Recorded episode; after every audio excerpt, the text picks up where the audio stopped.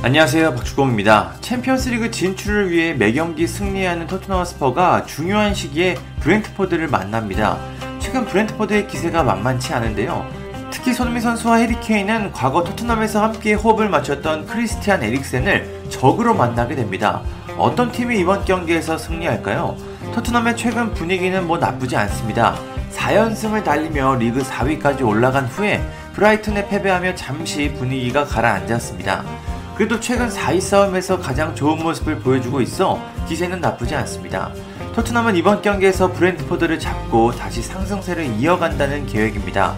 하지만 브렌트포드의 기세가 심상치 않습니다. 최근 6경기에서 무려 5승을 거두며 순위를 급격히 끌어올렸습니다. 첼시, 웨스트햄 유나이티드, 와퍼드 등 쉽지 않은 상대들을 제압했습니다.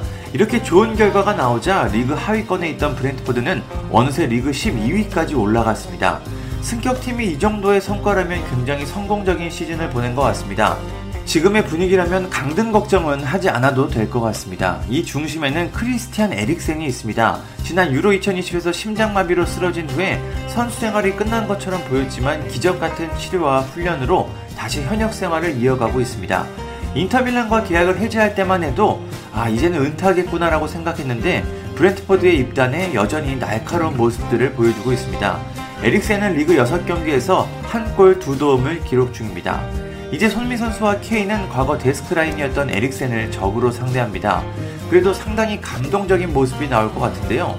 한 팀으로서 좋은 호흡을 보여줬던 선수들이 힘든 일을 겪은 후에 이제는 적으로 만나게 됐습니다. 토트넘이 홈이었다면 더 감동적인 그림이 나왔겠지만 브렌트포드의 홈이라고 해도 선수들의 만남은 충분히 감동을 줄 수 있을 것 같습니다. 에버튼으로 떠난 델레알리만 있었다면 데스크라인이 모두 모일 수 있었는데 그 점은 조금 아쉽긴 합니다. 안토니오 콘테 감독도 에릭센과의 맞대결을 기대하고 있습니다. 특히 콘테 감독은 인터밀란에서 에릭센과 함께 호흡을 맞춰 가장 최근까지 함께한 감독입니다. 콘테 감독은 우리는 중요한 선수뿐 아니라 위대한 인물에 대해 말하고 있다.